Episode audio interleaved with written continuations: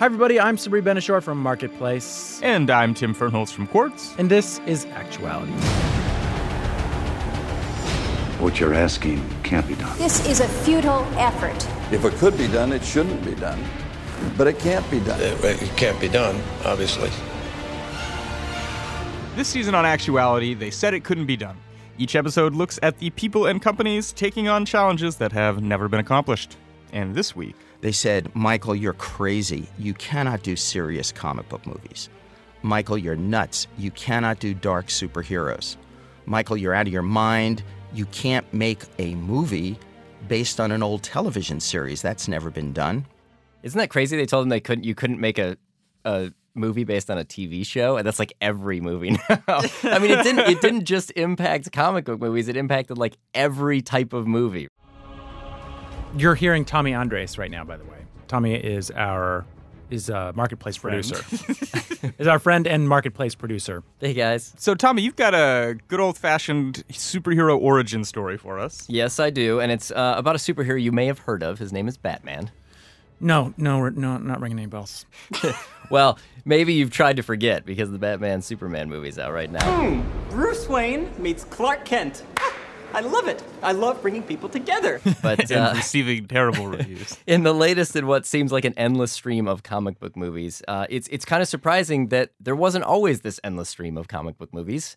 They're kind of a newer phenomenon. Literally, people said that could not be done. Couldn't be done, and the big cultural shift that sort of paved the way for Batman versus Superman, for better or for worse, is in large part thanks to one person. Bruce Wayne. His name is Michael Uslan. It was a cold night in January 1966. I had been waiting for months for this night. I was 14 years old. The Batman TV show was about to debut on ABC. This is an ABC color presentation. And then it came on the air, and I was horrified by what I was seeing. Good heavens. The entire world was laughing at Batman, and that just killed me. That night, downstairs in my den, I made a vow, not unlike Bruce Wayne, somehow, someday, I would find a way to show the world what the true Batman is and erase from the collective consciousness of the world culture these three little words that were soon to haunt me for decades. Pow, zap, and wham. And that became my mission. So Michael was obsessed with comic books growing up. His mom says he learned to read from comics. He had like 30,000 in his garage. His dad actually had to move his car out and not park in there anymore. And Batman was his absolute favorite superhero.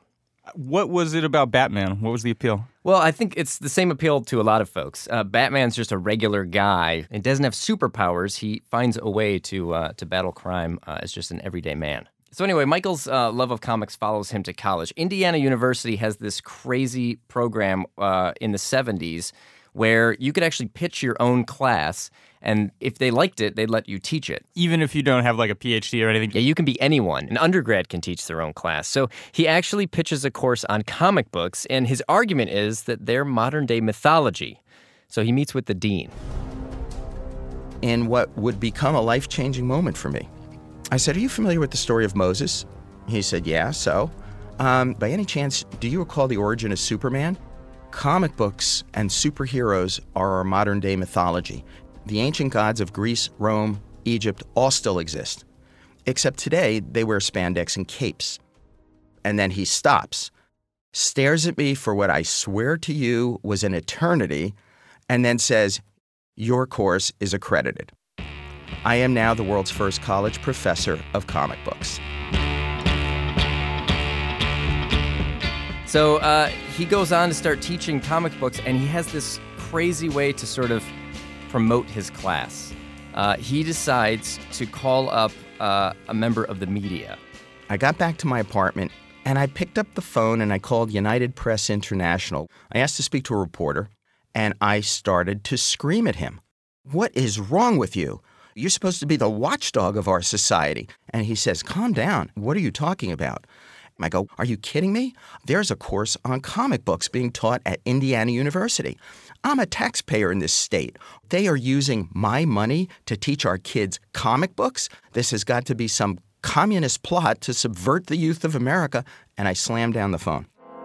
He is pretending to be an irate citizen in order to get press for his class. Yeah, exactly. So he came down to Bloomington and interviewed me. The story came out, and that was picked up by virtually every newspaper in North America and a whole bunch in Europe. I never taught one class that wasn't filled with television cameras and reporters. And all that press gets him another kind of attention. About 2 weeks or so later, my phone rings, and it's a vice president from DC Comics in New York, and he said, "You are a very innovative young man. We would like to fly you into New York and discuss ways we could work together." Next thing I know, I'm in New York City. They offer me a job where I'm still an undergrad. I'll work there in my summers, and then they'll put me on retainer while I am back at school at Indiana. And you want to talk about a fanboy, geeky dream moment? This was it for me. So he's now in college and he just starts writing comic books. Yeah, which is kind of insane. It's sort of a dream come true situation for him. He starts with one called The Shadow, and eventually they actually give him a crack at Batman. So he's thrilled, but when he gets that first issue in his hand, he actually kind of has a weird feeling. I couldn't have been more excited until I looked at the comic and then panicked because I realized this dream I had since I was 8 years old has come true. I don't have another dream. What's my dream going to be next? And it took me 10 minutes before the epiphany hit. And that's when I remembered back to that cold night in January 1966 and the vow that I made. And I said, okay, I am going to find a way to make dark and serious Batman movies. And I am now going to show the world what that true Batman is like. Any vow to bring darkness and grimness is a vow I can stand behind.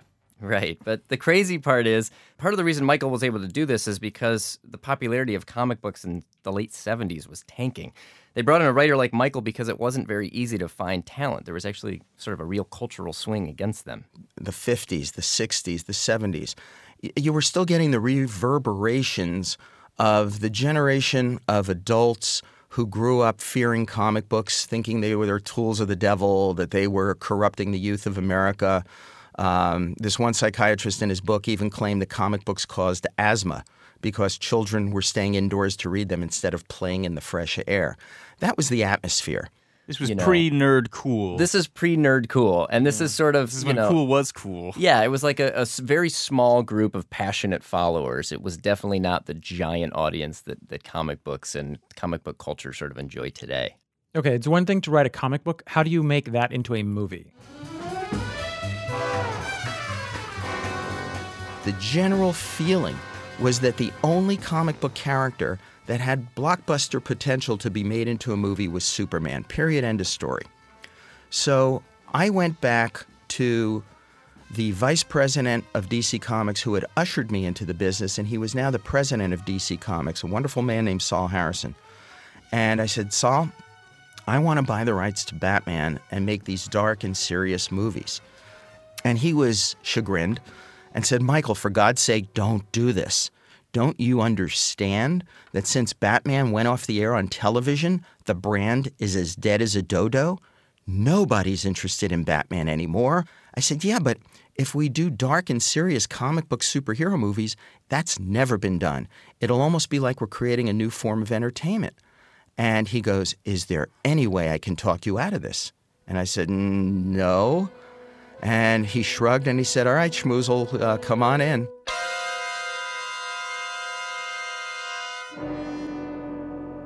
This is so crazy to me that this, like, how old is he now?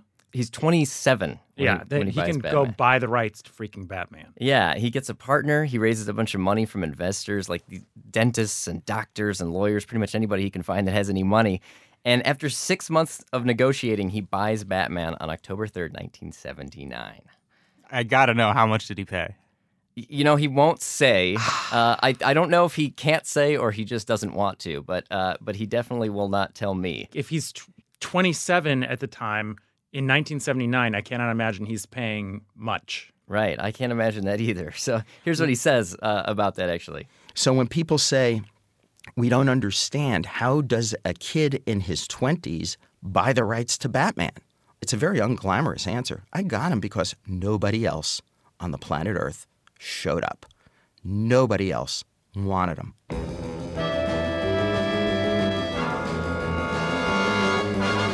So Michael quit his job, he moves to Hollywood, and he thinks, well, this will be easy, right? This sells itself. And he figures investors will be lining up at the door to make a Batman movie, a real slam dunk. I was turned down by every single studio in Hollywood.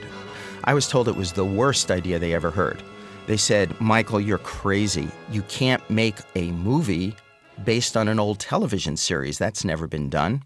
He got one particularly harsh rejection from Columbia Pictures, he told me about. The guy there kind of shook his head, gave me a tisk-tisk, and said, Michael, Batman will never be successful as a movie because our movie, Annie, didn't do well. And I said, are you talking about that little redheaded girl who sings the song Tomorrow? He said, yeah. I go, well, what does that have to do with Batman? And he said, oh, come on, Michael. They're both out of the funny pages. It's a hard knock life for us. It's the hard knock life for us. Did the sun come out tomorrow? It did. It took a lot of tomorrows, actually. 10 years. 10 years of a lot of rejection and a lot of people telling you your ideas are awful. Okay, I get it. People were really dumb in the 80s about what made a good movie, apparently. When did the rejection actually stop? Like, when did he finally find someone who wanted to make this damn movie? So finally, Michael and his business partner get a meeting with a young leader of a new offshoot of Casablanca Records. They're actually starting their own movie production studio. And they were looking for projects. So Michael had cut a picture of Jack Nicholson from The Shining out of a newspaper and whitened out his face and colored his lips red and his hair green to look like Batman's arch nemesis, the Joker. And Casablanca sort of liked that and the pitch he gave them. That's nuts. So they have the backing of this Casablanca company, but they have to find a director. So Michael gets a meeting with this young guy who's fresh off this big Hollywood hit, Pee-wee's Big Adventure. Pee-wee Herman is Pee-wee Herman. Hello! In Pee-wee's Big Adventure. Another famous Tim? Yes, Burton. Another famous Tim. Tim Burton did Pee-wee's Big Adventure? He sure did. Yeah, can you believe that made his career? What? So Michael and Tim have a few lunches, the other Tim. Michael tells Tim Burton he wants this to be a really dark and serious picture, and they hit it off. And then a few weeks later, Michael gets a call from a studio executive. And the executive says Tim Burton has found the perfect Batman, Michael Keaton. I could see the posters now. Mr. Mom is Batman. To me, it was like, oh, my God, here goes 8 years of work going down the drain. How could this happen? So Michael's all worried now that all his work he's done to make Batman serious is going to go down the drain. So he called Tim Burton. I said, but he's my height, and he doesn't have a square jaw, and he doesn't have the muscles. And Tim explained, I can cheat height. We can build musculature into a costume, but this movie actually is not about Batman. And I said, what? He said, this movie is about Bruce Wayne. Whoa, epiphany. He said, if we are going to do this and get the audiences to believe and take seriously a superhero, they've got to believe in Bruce Wayne. And he was absolutely right. He was absolutely right.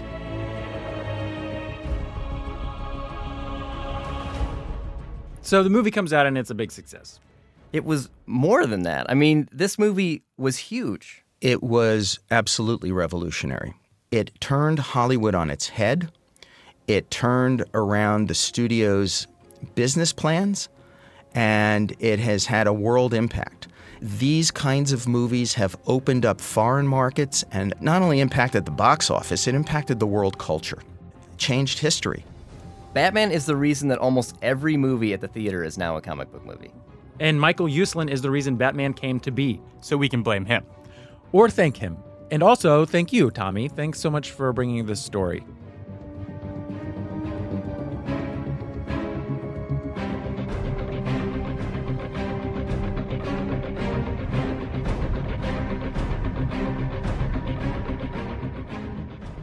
After talking to Tommy, I'm just curious to get the thoughts of someone who lives and breathes comics on a daily basis. All right. Heidi McDonald. Hello. Oh, sorry. That was a question. Is that how I say your name? Is that right? Yeah, okay. Yes. Hello, Heidi. Hello. Heidi is a former editor for Walt Disney and DC Comics, and she's the editor-in-chief of ComicsBeat.com, which is the news site for the comics world. Indeed. Hi. So Sabri and I don't really know that much about comics, but we're interested now because we don't have a choice anymore in our society. That's right. Comics are dominating the box office. Yes, yes. And apparently we have Batman to thank for that. Yeah, I mean, you could say that. Obviously, the Batman movie of 1989, directed by Tim Burton, was kind of the first real event superhero movie, and there were so many really horrible superhero movies. Like, there was an awful Captain America movie starring Matt Salinger, son of J.D. Salinger. It was so bad it was never released. There was a Fantastic Four movie that was so bad it was never released. And this is after the 1989 Batman? No, this is before that. So this is why no one cared. Okay. So basically, Hollywood pre-1989 Batman is littered with the corpses of failed comic books movies. What happened afterward? Batman Forever, Batman and Robin. So we... Nipplesuit. Yes, the crotch, the codpiece era, the Joel Schumacher era, which led to the Christopher Nolan era. And he was very much about grim, gritty Christian Bale, deep voice, I am Batman, very serious. I'm going to the Himalayas now to learn from my mentor and learn the ways of the Bat Shaolin.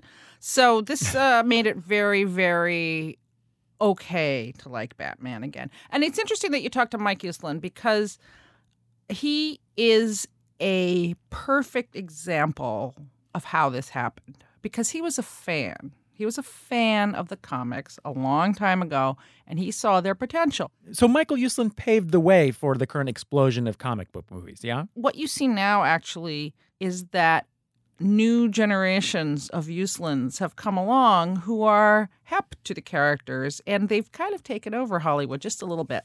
What are you thinking of? Kevin Feige. I mean, the guy who runs Marvel Studios. I mean, this guy is a genius.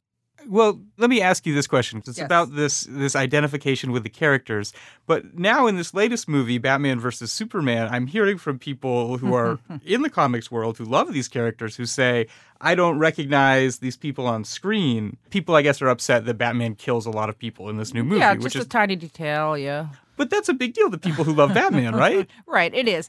And, I'm not even the world's biggest Batman fan, but even I, when he pulled out a gun, it was like, bam, bam. I was like, what is happening?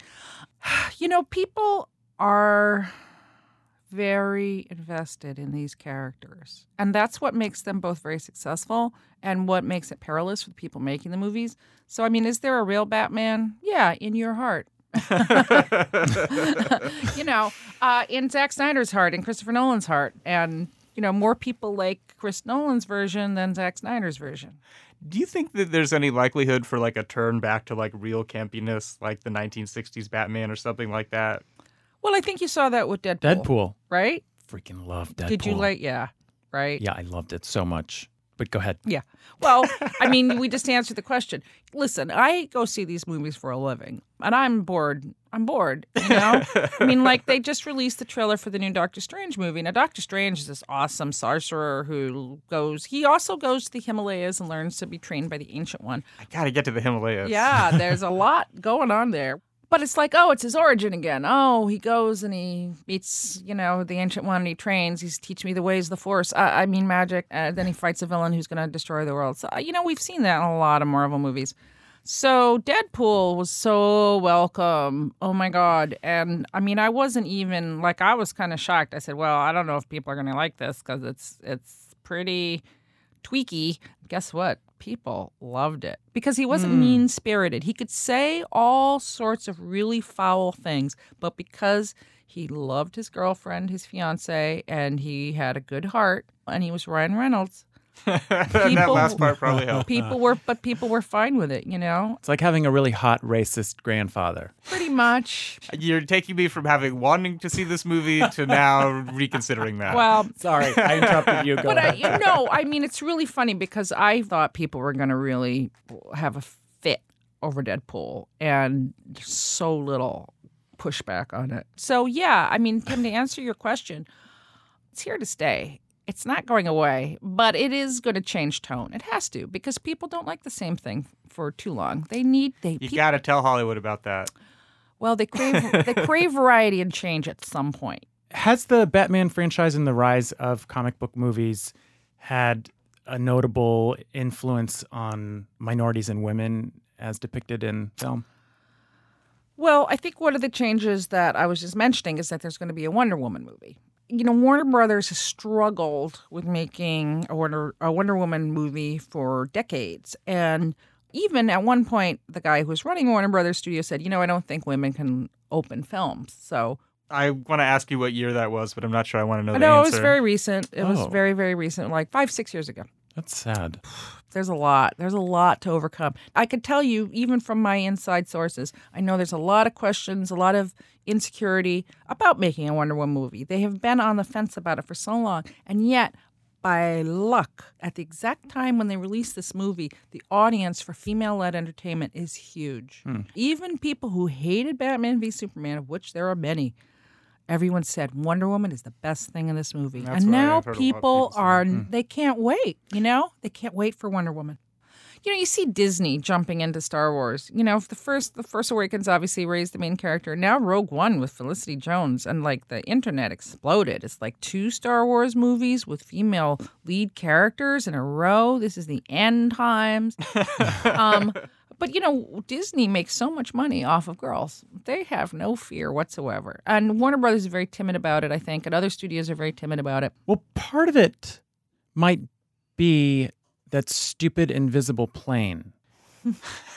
Right. And they need to, like, you know, her origin is based in all these weird bondage, polyamorous theories of the guy who created her. So people did not know that. Yep. Whole book came out about it. Yeah. The guy was a total wackadoo. Wow. You know what? Wackadoo's too strong. I take that back. That is libelous. He's not a wackadoo. He was very unusual, eccentric, and had 2 wives.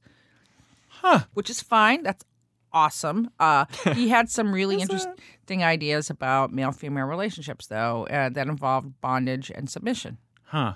So this might also have created some of the hesitancy over bringing Wonder Woman to a wider platform. Well, Wonder Woman needs a Michael Uslan to sort of like bring her. Yes. Well, maybe she's found one. Yeah, hopefully. Fingers crossed. Yeah. Heidi McDonald is the editor-in-chief of ComicsBeat.com.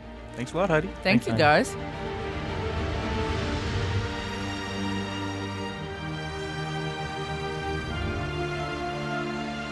What have we learned today? I have got to get to the Himalayas and start my training.